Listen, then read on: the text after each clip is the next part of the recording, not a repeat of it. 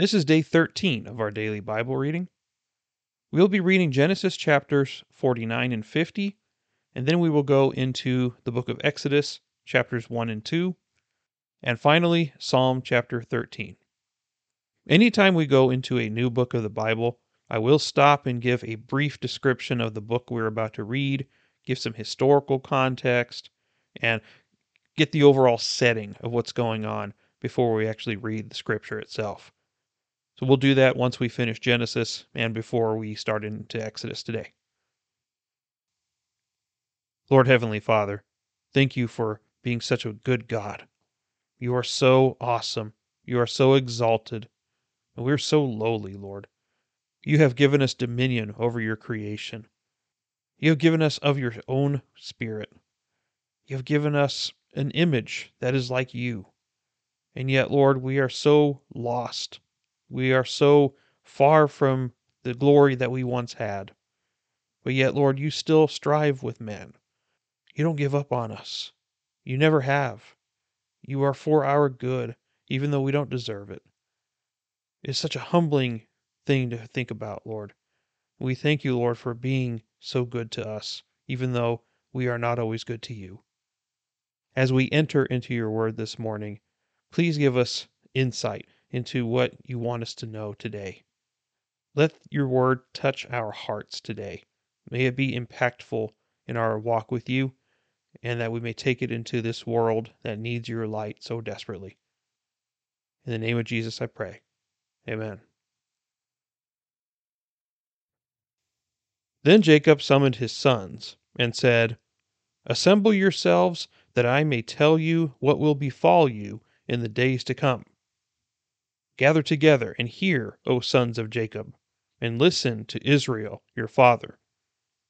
Reuben, you are my firstborn, my might and the beginning of my strength, preeminent in dignity and preeminent in power. Uncontrolled as water, you shall not have preeminence, because you went up to your father's bed. Then you defiled it. He went up to my couch. Simeon and Levi are brothers. Their swords are implements of violence. Let my soul not enter into their council. Let not my glory be united with their assembly. Because in their anger they slew men, and in their self will they lamed oxen. Cursed be their anger, for it is fierce, and their wrath, for it is cruel. I will disperse them in Jacob and scatter them in Israel. Judah, your brothers shall praise you. Your hand shall be on the neck of your enemies. Your father's sons shall bow down to you. Judah is a lion's whelp. From the prey, my son, you have gone up. He couches, he lies down as a lion, and as a lion, who dares rouse him up? The scepter shall not depart from Judah, nor the ruler's staff from between his feet, until Shiloh comes, and to him shall be the obedience of the peoples.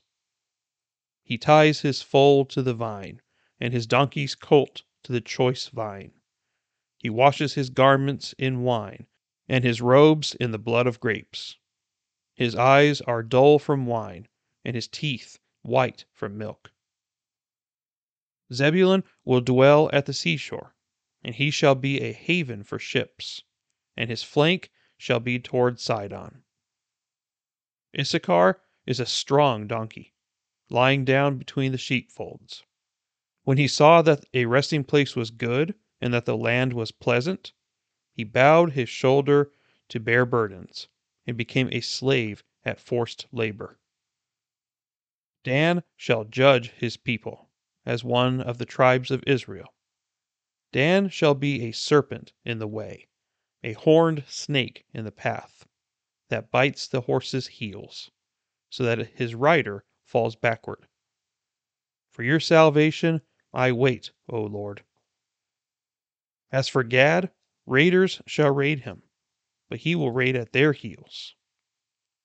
As for Asher, his food shall be rich, and he will yield royal dainties. Naphtali is a doe let loose. he gives beautiful words. Joseph is a fruitful bough, a fruitful bough by a spring. Its branches run over a wall. The archers bitterly attacked him, and shot at him and harassed him. But his bow remained firm, and his arms were agile.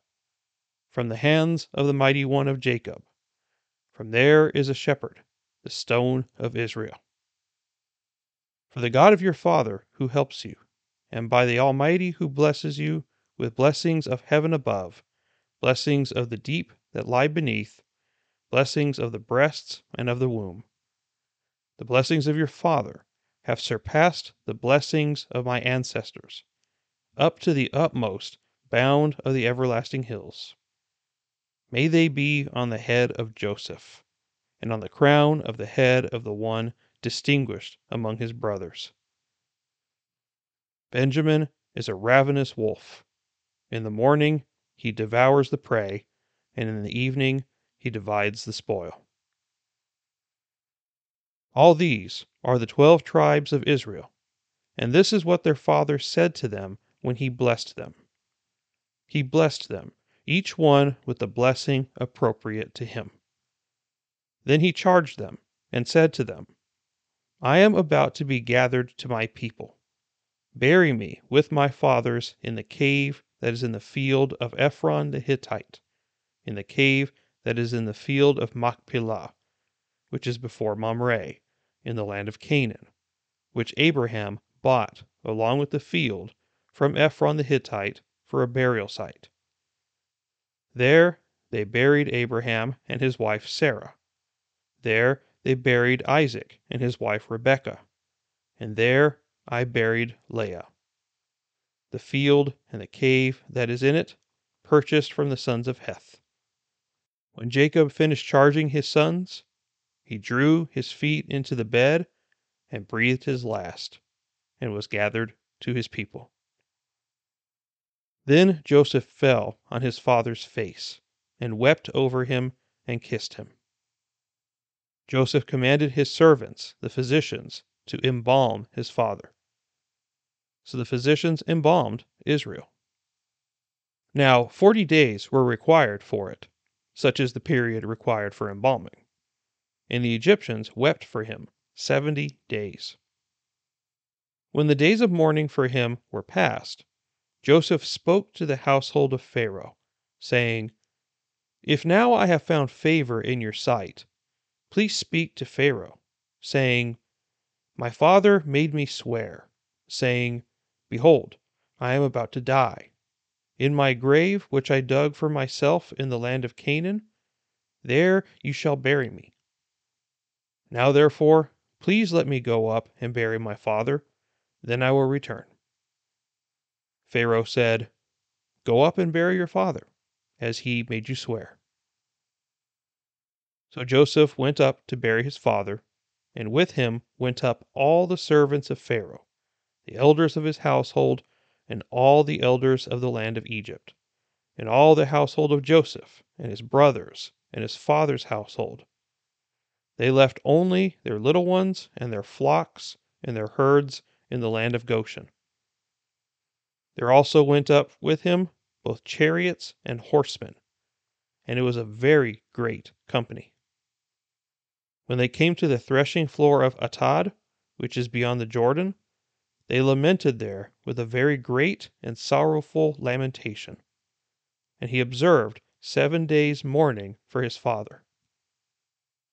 Now, when the inhabitants of the land, the Canaanites, saw the mourning at the threshing floor of Atad, they said, This is a grievous mourning for the Egyptians. Therefore it was named Abel Mizraim, which is beyond the Jordan.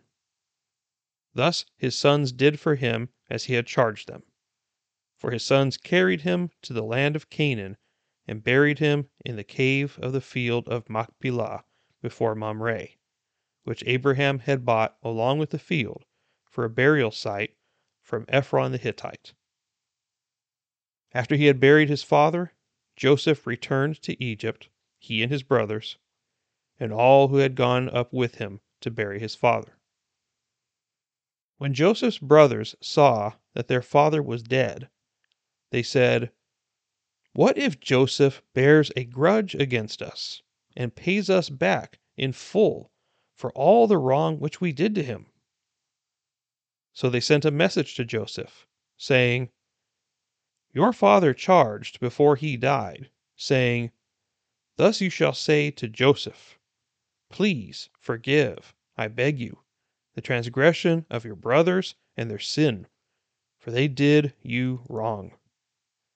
And now please forgive the transgression of the servants of the God of your father. And Joseph wept when they spoke to him. Then his brothers also came and fell down before him, and said, Behold, we are your servants. But Joseph said to them, Do not be afraid, for am I in God's place? As for you, you meant evil against me, but God meant it for good, in order to bring about this present result, to preserve many people alive. So therefore, do not be afraid. I will provide for you and your little ones. So he comforted them and spoke kindly to them. Now Joseph stayed in Egypt, he and his father's household. And Joseph lived one hundred and ten years. Joseph saw the third generation of Ephraim's sons. Also the sons of Machir, the son of Manasseh, were born on Joseph's knees. Joseph said to his brothers, I am about to die, but God will surely take care of you and bring you up from this land to the land which he promised on oath to Abraham, to Isaac, and to Jacob. Then Joseph made the sons of Israel swear, saying, God will surely take care of you, and you shall surely take my bones up from here. So Joseph died at the age of 110 years, and he was embalmed and placed in a coffin in Egypt. Thus ends the book of Genesis. Now we are going to enter into the book of Exodus, which is another book that is written by Moses.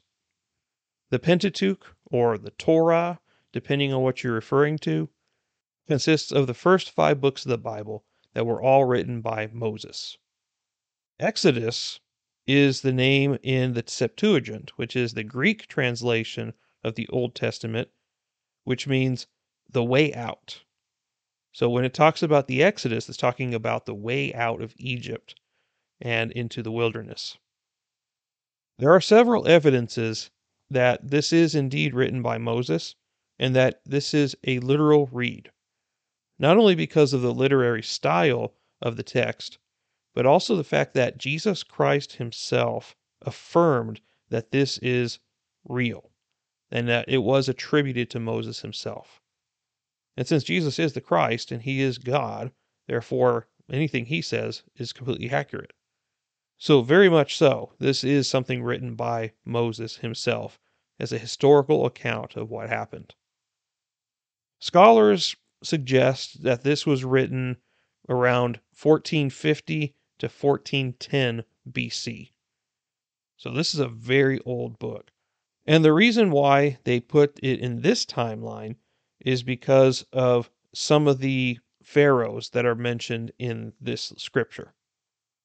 There has been some archaeological evidence of the Exodus that has been found throughout history, as well as the names of some of the pharaohs that we're going to be seeing in the book of Exodus that will be able to match up with historical documents outside the Bible. So it makes this timeline fairly accurate in assigning it a proper year. Now, the theme of this book is deliverance, as you can imagine. God promised that he would rescue his people from Egypt and take them to the land that he promised Abraham, Isaac, and Jacob. And we see it actually happening in real time during the book of Exodus. This book basically records the birth of the nation of Israel, and it is a huge nation. When I was a kid, I always imagined that the nation of Israel was very small because it was a caravan of people going through the wilderness, living in tents and such. But when you look at the bigger picture as to how big this civilization is, you're talking about a little over a million people combined that are wandering this wilderness. That is a lot of people, and that's hard to fathom today. But this is exactly how it happened, because if you recall, God told Abraham that they would be in the land of Egypt for so much time, and then they would be rescued from there and coming into the land that was promised. Isaac received the same promise, Jacob received the same promise, and Joseph fully believed the promise himself. So, in their minds, because God said it, there was no doubt in their minds that it was going to happen. It was just a matter of when. And what better time for God to act during a dark period of Israel's history? As we go into the book of Exodus, we're going to see that the nation of Israel has grown significantly, right? It's over a million people now, starting from 70, and hundreds of years have passed. The pharaohs have forgotten who Israel and Joseph were, and now we have them enslaved by Egypt. And so there is no better time for God to act than when people are calling out to him. And he shows his powerful hand and his sovereignty through all of it. And it's beautiful to see. So, through this rescue that he is going to make on his people, he's going to create a government system with them. He is going to create what is called a covenant relationship with them.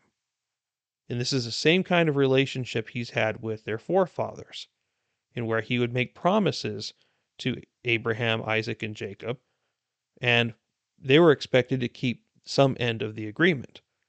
And so we are going to see that at Mount Sinai when God speaks with an audible voice to the entire nation and he gives the Ten Commandments. And without any further delays, let us begin. Exodus chapters 1 and 2 for today. Now these are the names of the sons of Israel who came to Egypt with Jacob.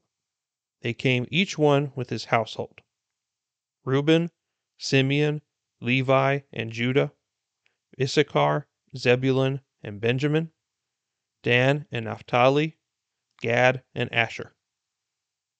All the persons who came from the loins of Jacob were seventy in number. But Joseph was already in Egypt. Joseph died, and all his brothers, and all that generation. But the sons of Israel were fruitful, and increased greatly, and multiplied, and became exceedingly mighty, so that the land was filled with them. Now a new king arose over Egypt, who did not know Joseph. He said to his people, Behold, the people of the sons of Israel are more and mightier than we.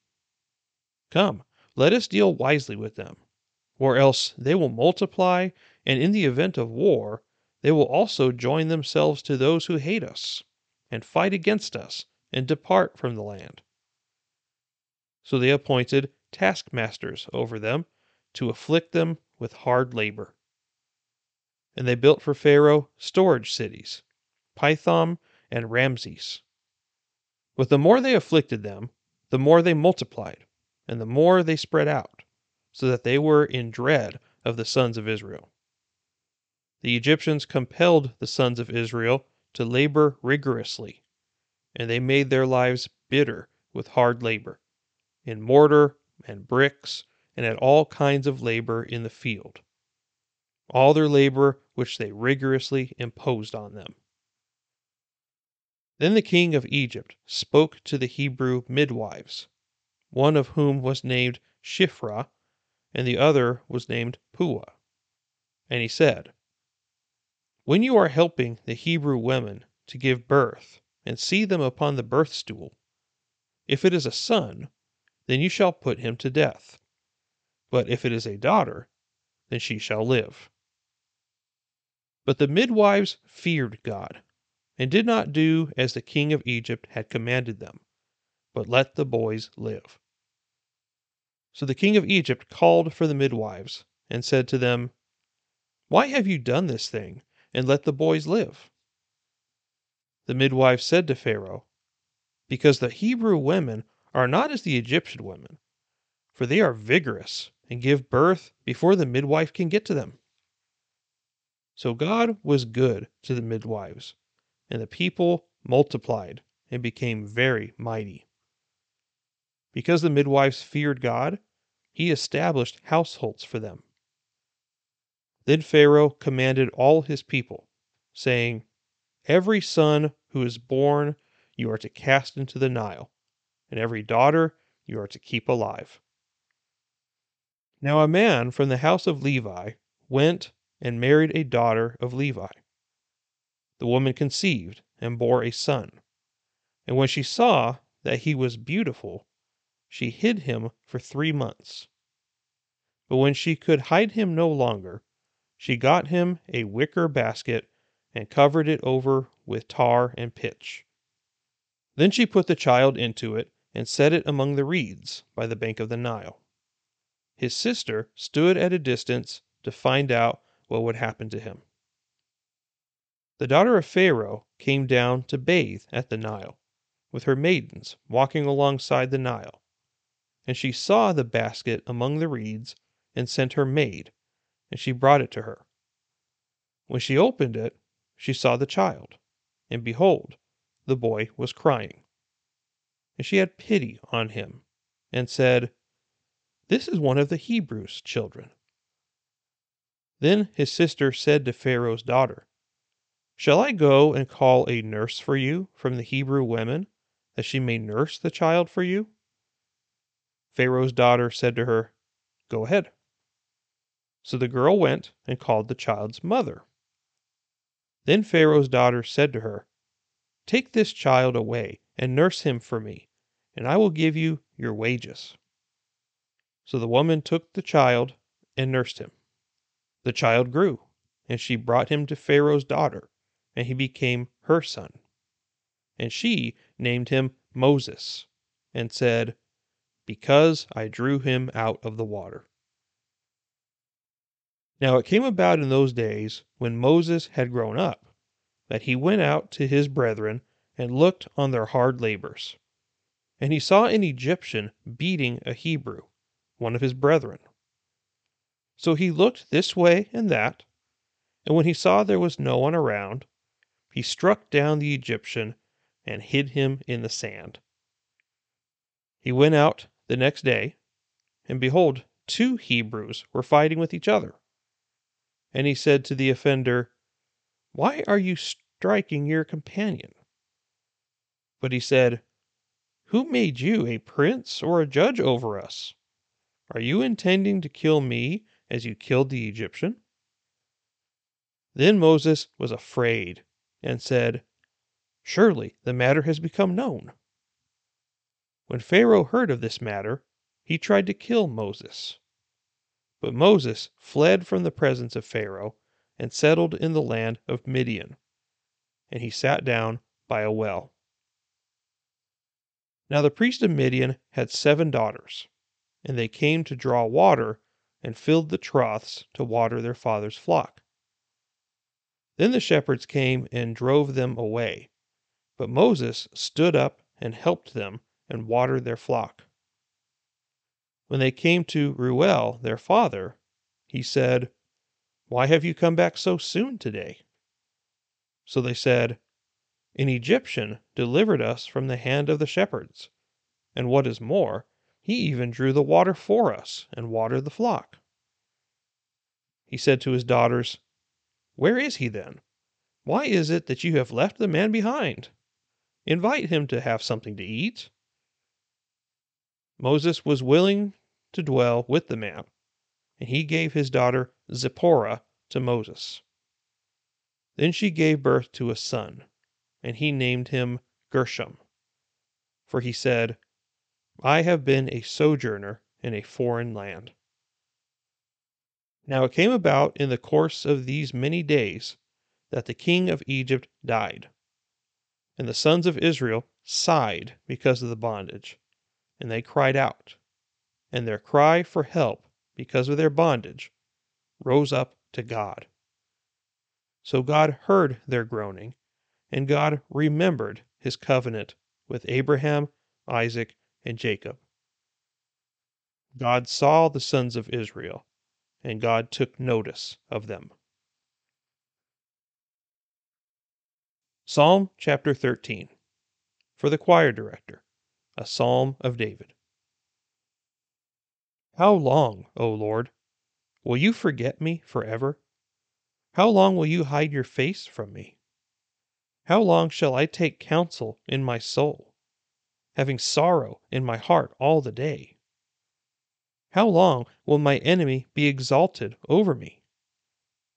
Consider and answer me, O Lord my God. Enlighten my eyes, or I will sleep the sleep of death. And my enemy will say, I have overcome him. And my adversaries will rejoice when I am shaken. But I have trusted in your loving kindness. My heart shall rejoice in your salvation. I will sing to the Lord, because he has dealt bountifully with me. Congratulations on completing the first book of the Bible. We've already taken the first steps of our journey in traveling through the Bible in a year, and we have 65 more books to go. It seems like such a daunting task, but if it's anything like it was last time, the time is going to fly quickly. And when we come out of this, we are going to know so much more about God and about ourselves and about the Bible as a whole. So, this is indeed a very fruitful endeavor that we've been making. And now we've completed one whole book of the Bible, 50 chapters. Well done. Let's talk about what happened here in Genesis because it is fascinating to understand. So, we have the last words of Jacob and how he chooses to spend his last moments is by blessing his sons. Now, you can tell that this is the Holy Spirit taking over at this point because everything that Jacob is saying is prophetic in nature. It is something that is telling of future events. How is Jacob able to be so accurate about where in the nation of Israel each of the tribes are going to be? He doesn't even know there are going to be tribes yet. Or does he? Well, maybe he does, maybe he doesn't. But either way, this is the Holy Spirit speaking through Jacob and offering a spiritual blessing to these sons of his. So naturally, given the nature of this culture, Reuben was the firstborn, and therefore he was the first to get his blessing. But as you can see, his blessing for him was not much of a blessing, really. Reuben forfeited his preeminence and his right as the firstborn. And do you remember what he did? He was the one that went into Bilhah, his father's concubine, and slept with her. And that is a great evil. That is what we call incest today. This is dishonorable, even in those days. You do not sleep with the stepmother or the stepdaughter or the stepson. Those are all completely unacceptable. And so, because of what he did, he is given a blessing of instability. While he is going to have a portion in the land, he's going to be defined by his instability. And this is confirmed in the history of Reuben because the whole time that they are in the land of Israel, you never see a judge, you never see a prophet, and you never see a hero come out of Reuben. Reuben's just kind of there and part of the story, but yet he doesn't have any special qualities to him. And that's because the man, Reuben, caused that to happen for his descendants because of his sin against God and against his father. Simeon and Levi are next, and they are also given a negative message. Why? Because of that time when they deceived a whole group of people after their sister had been violated, and they murdered a ton of people because of it. Jacob is condemning them for their cruelty and their anger in the slaying of these people, including the destruction of all the animals, too. So you'll also see that the nation of Simeon matches the description of what, not only what Jacob said, but also the personality almost of Simeon and how he handled things. And so you're going to see in the land of Canaan that their inheritance is going to be within Judah. They are not going to have their own territory like everyone else. They're downgraded in a sense because of how they acted during their lives. Now, Levi has no inheritance of its own, which we're going to see in the book of Exodus, with the exception of a few cities here and there. But the Levites are going to redeem themselves later because they're going to oppose the golden calf, which is a famous story in Scripture. And so, to some degree, God is going to restore the Levites because of how they respond to the idolatry. And so, Jacob is hinting at it hundreds of years before it happens.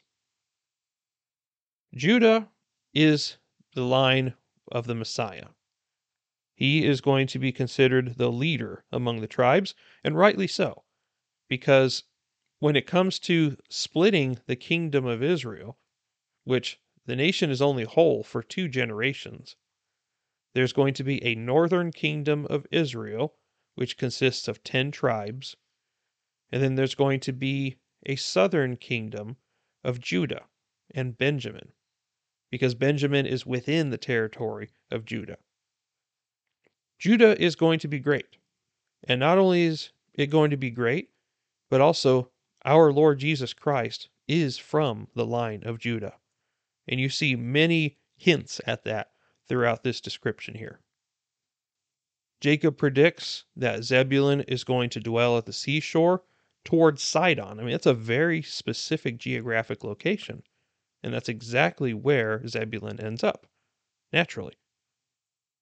Issachar will be strong, but will be lazy. And so nothing really happens with Issachar in the rest of the Bible. They're there, but kind of like Reuben, they don't really play a big role in anything.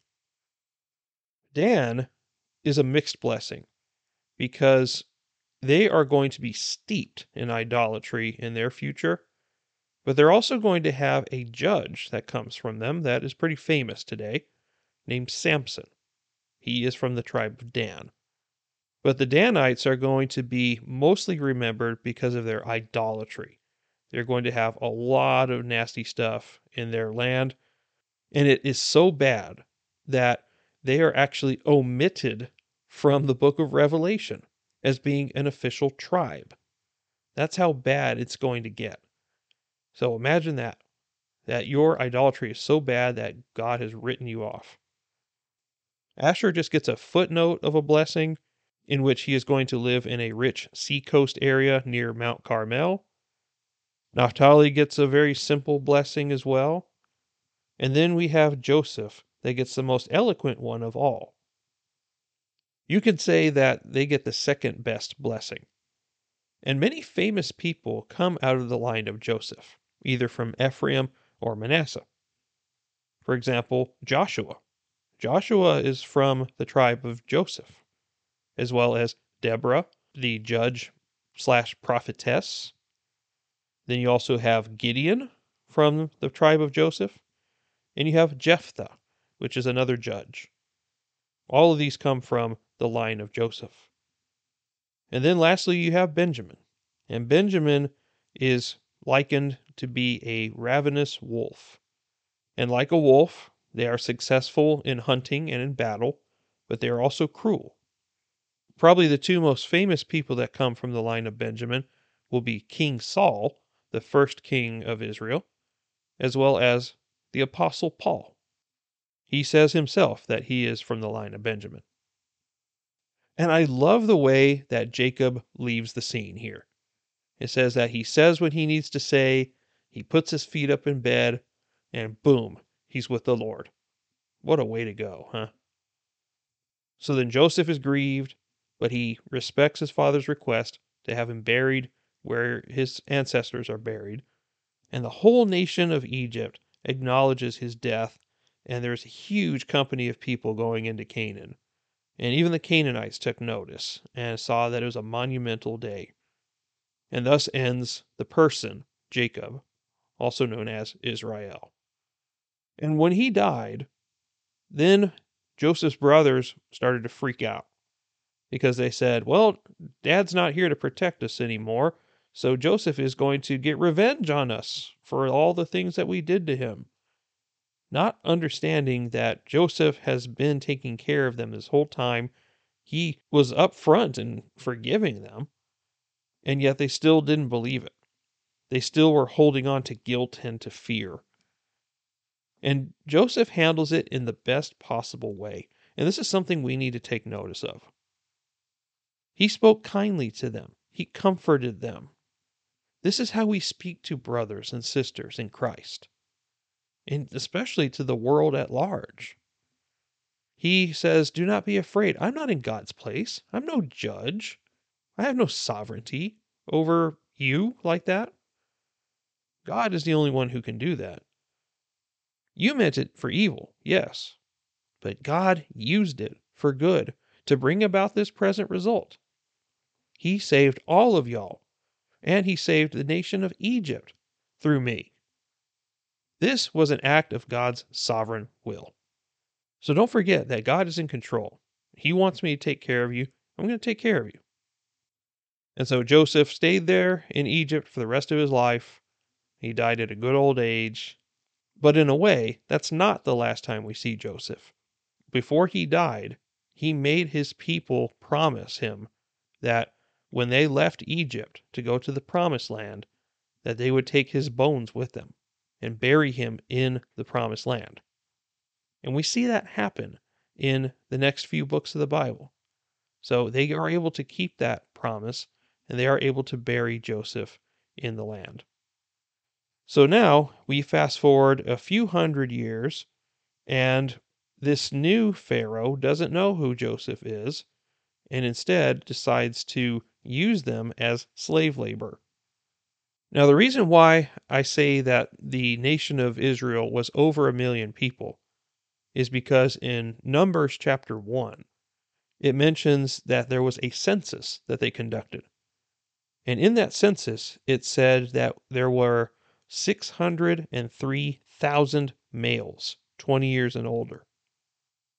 So if they represented maybe about a quarter of the total population, you're looking at almost 2 million people that were Israelites. That's wild because the 603,000 only count the men who were of fighting age. It didn't count females and it didn't count children. So it was at least double that, likely more. So, yeah, that was a huge company that came out of Egypt. That's why it was such a significant, memorable event, not only because of what God did through it, but the sheer number of people who left was immense. Now, based off of historical records, the name of the Pharaoh that is the one that forgot Joseph is Pharaoh Ahmose the First, and he reigned for 24 years in Egypt. It's hard to tell exactly which pharaoh is the one being mentioned here, but there are two main guesses as to who it might be in the timeline. It's either Ahmose the first, who reigned about 24 years, or his successor, who was Amenhotep the first, that reigned for about 21 years. So they subjugated the people, and they tried to practice population control by killing all the males but they kept the females alive because one, they are not able to impregnate themselves, but secondly is they can be integrated into Egyptian society. That was a common tactic in the ancient world. If you wanted to integrate a people, you would conquer a group or you would enslave a group, and then you would marry their females, and their children would become integrated into the new culture.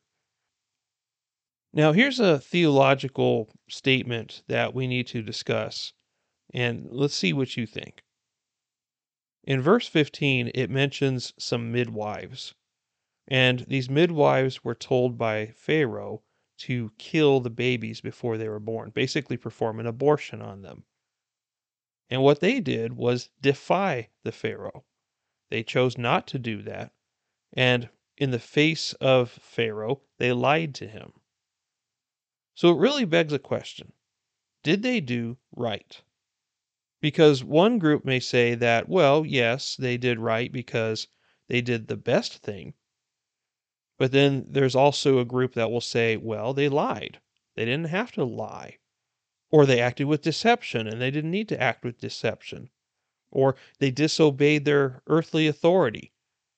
And this is an important thing to think about because we're going to run into this in our own lives. Who are we supposed to listen to? Are we supposed to obey an earthly leader? Absolutely, we are. But what if that leader has an ungodly agenda? What if they are doing things that we know are against Scripture? Do we continue to do those things? Absolutely not. Much like it says in the book of Acts, it is much better to obey God over man. Will that result in consequences for us? Maybe. But obedience to God is better than obedience to man, especially if you have to pick a side. If we are able to live peaceably with men and there is no conflict, you absolutely must obey your earthly authorities in the government, at the workplace, in the home, at your church, no matter where it is, because the Bible makes it very clear that God establishes all authority. And so if you do not obey your own authorities, then you are disobeying God Himself because He appointed those people. But now, if we get to a point where they are doing something that is anti God, then you absolutely have to pick God over man. But when it comes to them lying and being deceitful, is that necessarily a bad thing in this situation? Think for a moment about World War II. Think about somebody like Anne Frank, who was hiding from the German Nazis. The people that were hiding her and her family lied and hid them. Did they do something evil by protecting them from evil people?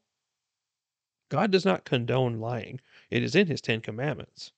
But pursuing a path that would not only honor God, but honor his creation is a much better choice. And so I don't think there is much more debate on this, in that what the Hebrew women did here was completely correct.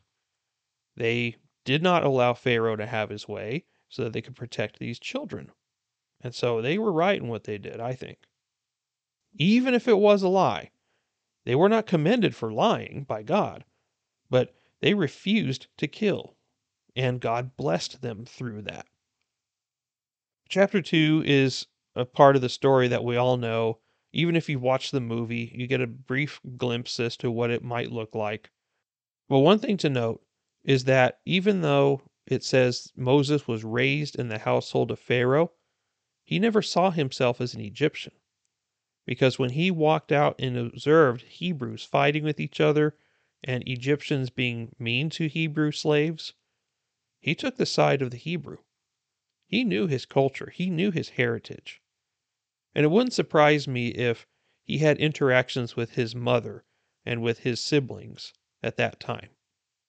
The little girl that follows the basket is later named Miriam, and that is the older sister of Moses.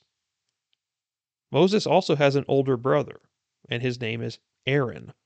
And we are going to see him come into play in the next few chapters. But God protected Moses, and Moses is going to be a mighty person that God is going to use in such a profound way. He is going to be the leader of all these people leaving the land. And he never once saw his position or his wealth as an obstacle. It says later in Scripture that Moses was the most humble man that ever walked the face of the earth, besides Jesus Christ, of course. And so he didn't care about his position as technically Prince of Egypt.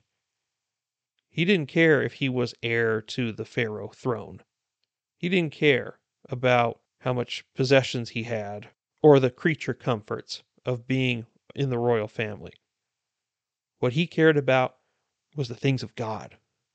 He cared about his people not being oppressed. He had a strong sense of justice, and he wanted to do the right thing no matter what. He won't always get it right, but he'll come pretty dang close. And we need to be like him in that way. He is a type of Christ to these people in those days. He is not the Christ, but he is a savior to them, a foreshadowing of the true Redeemer. Psalm chapter 13 is much along the same vein as we have already been talking about, and I think we all can relate with him, right? It feels so often like the bad guys get away with it. It feels like they never get punished for their actions and they get to do what they please. And yet, David is comforted in knowing who God is and that God is a God of justice and that God is a protector to those who are oppressed. So, David just rests in the comfort of knowing who God is rather than worrying about what they're doing. And he said it best You have dealt bountifully with me.